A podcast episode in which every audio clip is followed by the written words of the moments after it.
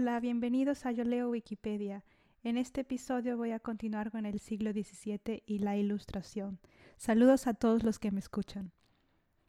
En los comienzos del siglo XVII, la profesión médica no gozaba todavía de excesivo prestigio entre la población.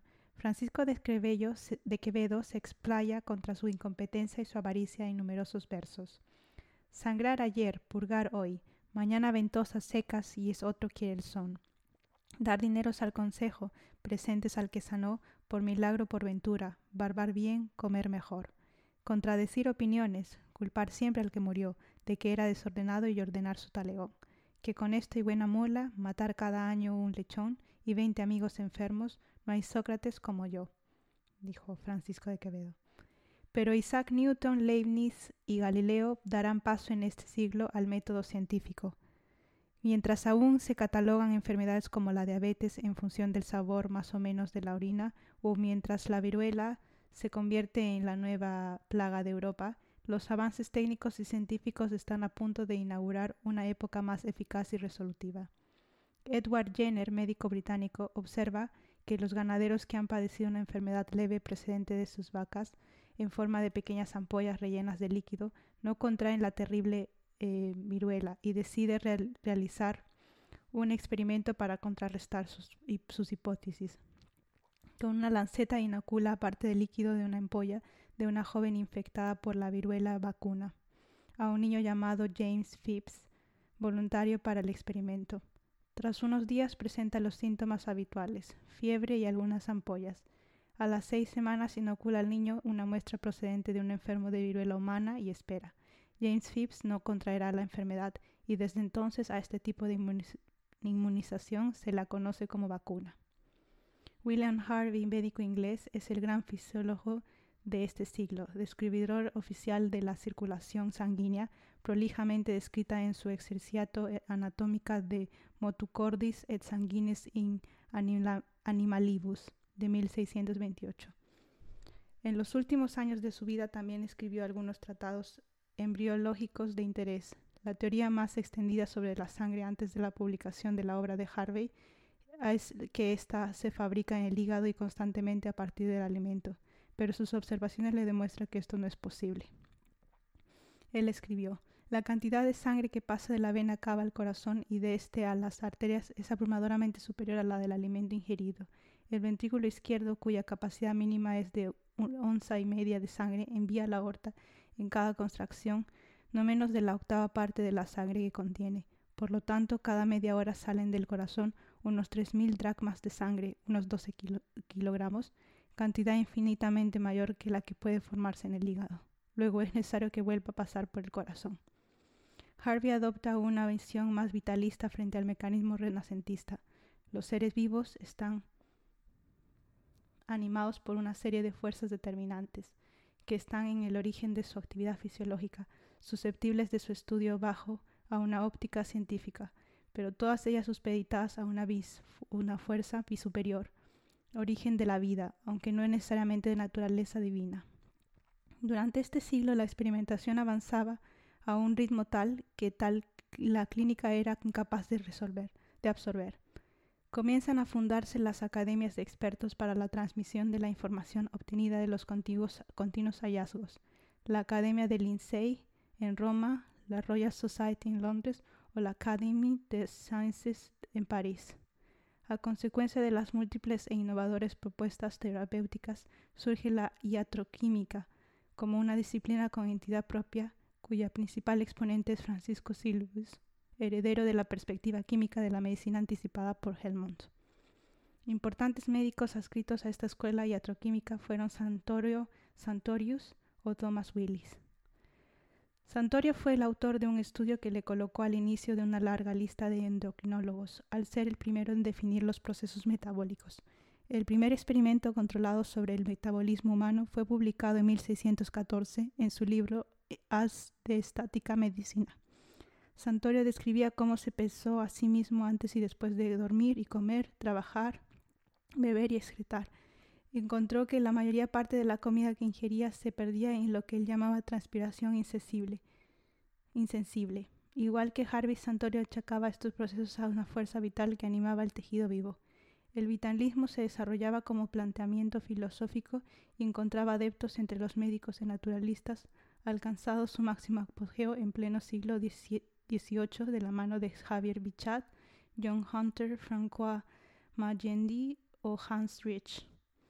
Thomas Willis, en su obra Cerebri Anatomy, en 1664, describió varias estructuras anatómicas cerebrales, entre ellas el polígono vascular de Willis, así llamado en su honor, pero las mejoras técnicas como el microscopio iban ampliando el nivel de detalle de las descripciones anatómicas y pronto proliferan las estructuras epónimas bautizadas por sus descubridores o por los historiadores posteriores.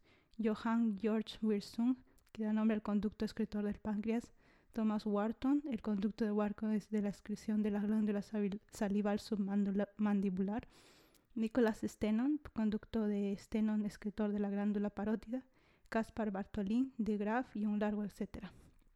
Otro médico destacable de este periodo es Thomas Sydenham, apodado como el Hipócrate inglés, un clínico nato más interesado en la semiología, la descripción de los sistemas como método síntomas como método diagnóstico que en la experimentación y que también dejó su nombre asociado al de enfermedades como la coria de Sydenham. En sus tratados se plantea el concepto de entidad morbosa, un concepto muy actual de enfermedad entendida como un proceso originado por las mismas causas, con un cuadro clínico y evolutivo similar y con un tratamiento específico. Este concepto de enfermedad lo complementará, lo completará gracias a sus descripciones anatómicas microscópicas Giovanni Battista Morgani. Morgani, discípulo de Antonio María Balsava, destacó desde joven de sus inquietudes médicas. Su obra más importante es De Sedibus et causis morborum per anatomem indicatis, publicada en 1761 y en ella describe más de 700 historias clínicas con sus protocolos de autopsias. En su haber se cuenta con la, novedosa y acertada propuesta de que la tuberculosis era una enfermedad infecciosa, susceptible por tanto de ser contraída al contacto con enfermos. Esa teoría tardará en ser demostrada por Robert Koch, pero origina los primeros movimientos sociales de cuarentena en instituciones específicas para enfermos de este mal. Marcelo Malpighi también supo aprovechar las mejoras desarrolladas por Anton van Leeuwenhoek en el microscopio. Sus descripciones de tejidos observados bajo aumento le han valido el título de padre de la histiología. Ese era Marcelo Malpighi. En su honor han quedado bautizadas unas estructuras renales denominadas pirámides de Malpighi. El despotismo ilustrado inspiró un humanismo vertical que está en el origen de la medicina social, antecedente de la salud pública, cuyo primer gran éxito es la implantación de la vacuna de la viruela tras el descubrimiento de Jenner. Ese mismo humanismo será el inspirador de los primeros trabajos en ética médica, Thomas Percival, y de los primeros estudios sobre historia de la medicina. Entre los cirujanos notables de esta época están Pierre de Sault o Dominique Jean Larrey, cirujano de Napoleón en Francia, y John Hunter en Inglaterra. Con la revolución industrial se dieron una serie de circunstancias sociales y económicas que impulsaron de nuevo las ciencias médicas. Por un lado, se inauguran los fenómenos migratorios de grandes masas poblacionales que se hacinan en las ciudades, con las consecuencias insalubres correspondientes, mala alimentación y desarrollo de enfermedades relacionadas con la misma, pelagra, raquitismo, escorbuto y proliferación de enfermedades infecciosas, especialmente la tuberculosis, pero también se dan las condiciones técnicas para que los descubrimientos apuntados durante la Ilustración vean cumplido y mejorado su desarrollo técnico. El siglo XIX va a ser el siglo de la salud pública, de la asepsia, de la anestesia y de la victoria definitiva de la cirugía. El siglo XIX. La medicina del siglo XIX todavía contiene muchos elementos de arte, ars médica, especialmente en el campo de la cirugía, pero empieza a vislumbrarse, merced a la imparable consecución de conocimientos y técnicas, un medio de ejercerla más científico y por tanto más independiente de la habilidad o la experiencia de quienes la practican. Este siglo verá nacer la teoría de la evolución, expresión antropológica del positivismo científico que le es propio. La realidad puede medirse, comprenderse y predecirse mediante leyes que a su vez van siendo corroboradas por los sucesivos experimentos. Por este camino avanzan la astronomía, Laplace, Foucault, la física, Poincaré, Lorentz, la química, Dalton, Gay-Lussac, Mendeleev y la propia medicina.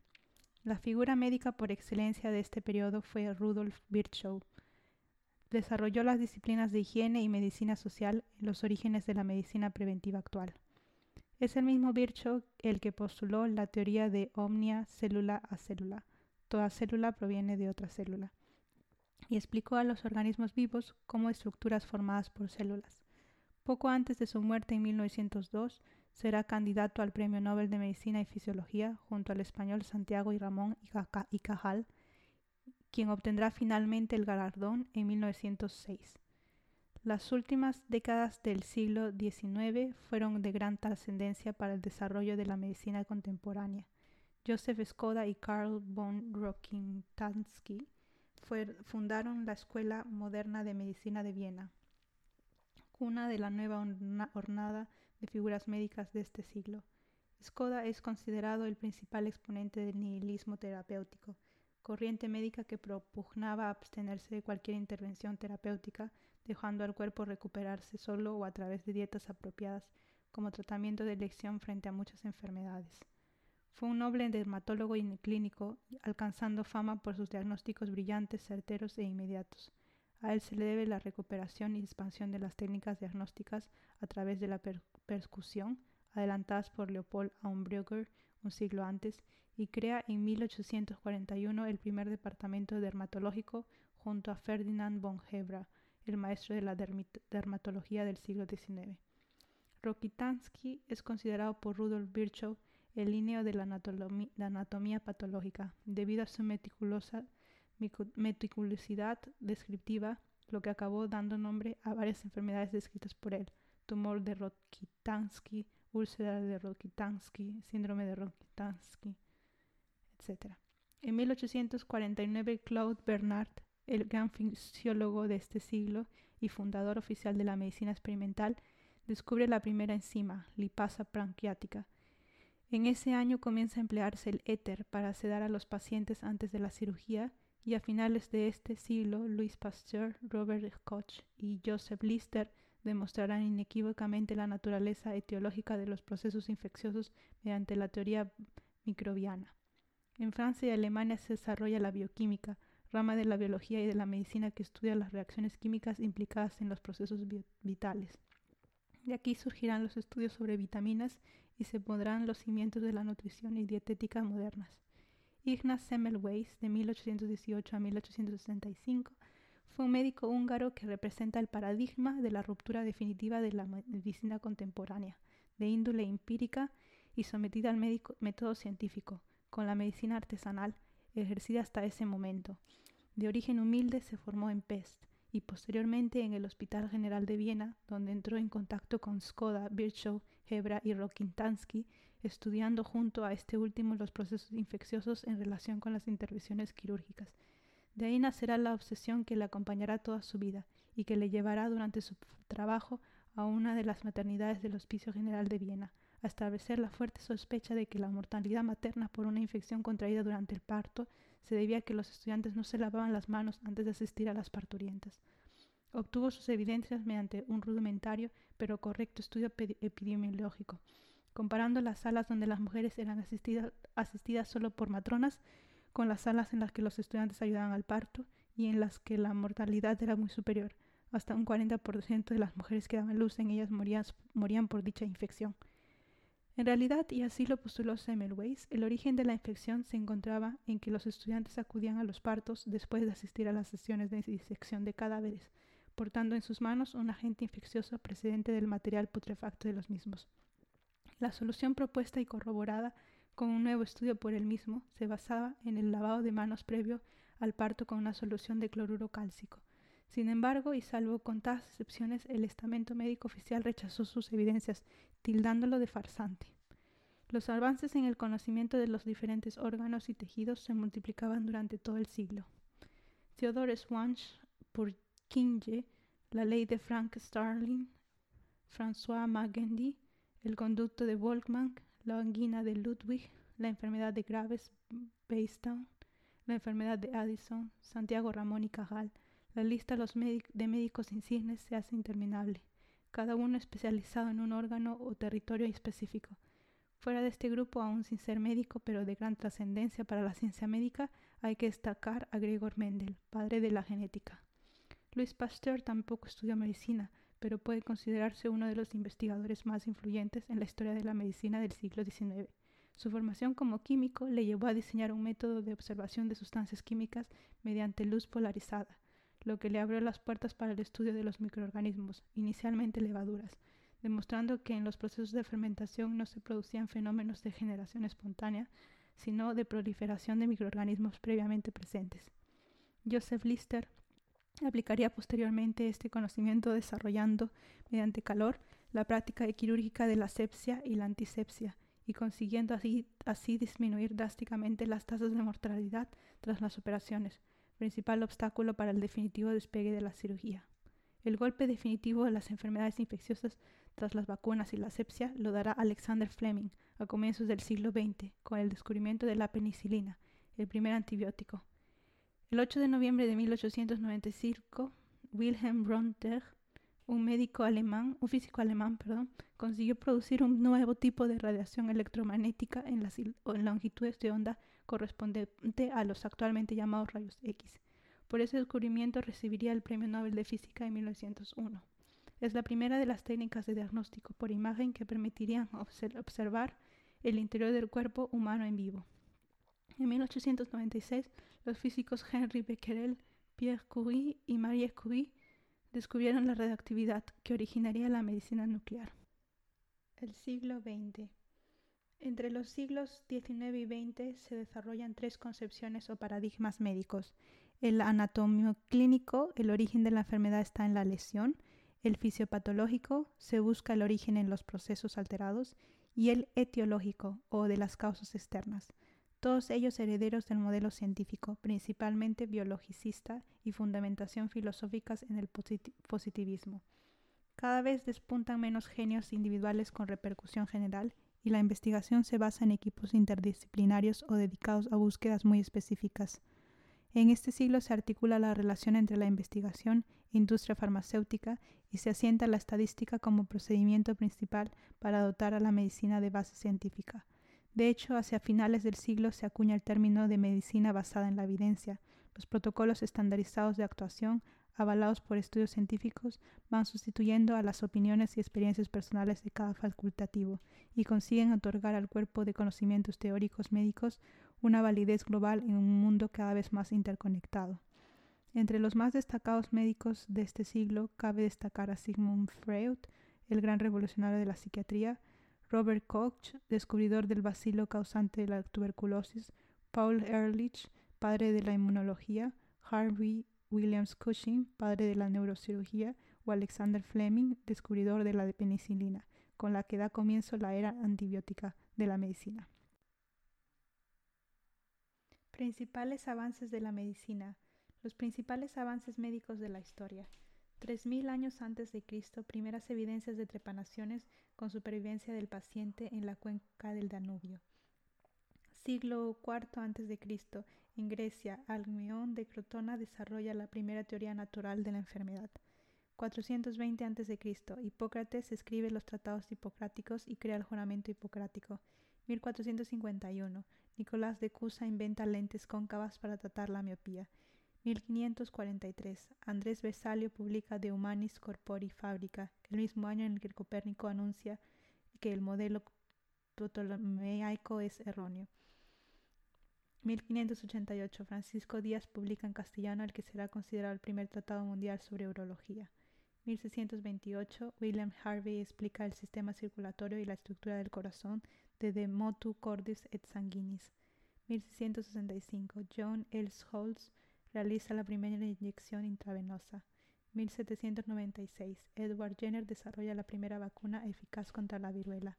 1800. Humphrey Davy publica las propiedades anestéticas del óxido nitroso. 1816. René Laennec inventa el estetoscopio. 1839. Rudolf Virchow publica la teoría celular. 1842, Crawford Long llevó a, cabo la primera intervención quirúrgica con anestesia. 1875, publicación del artículo de Gregor Mendel Experiments on Plant Hybridization que da inicio a los estudios sobre genética. 1869, Friedrich Mischer descubre el ADN.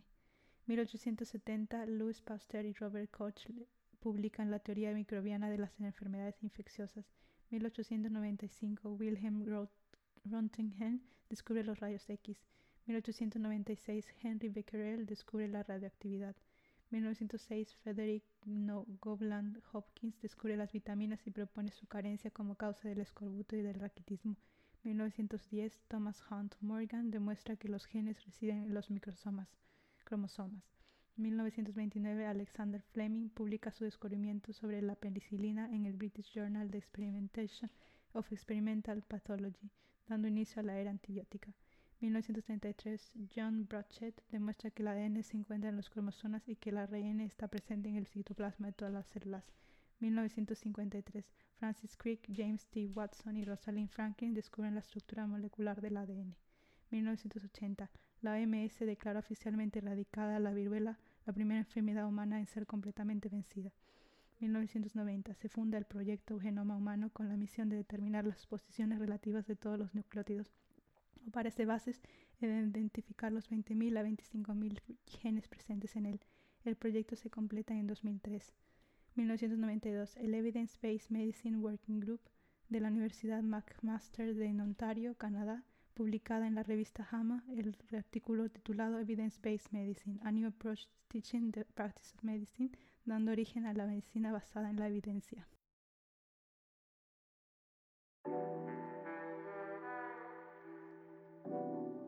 Tú has escuchado el podcast de Yo Leo Wikipedia.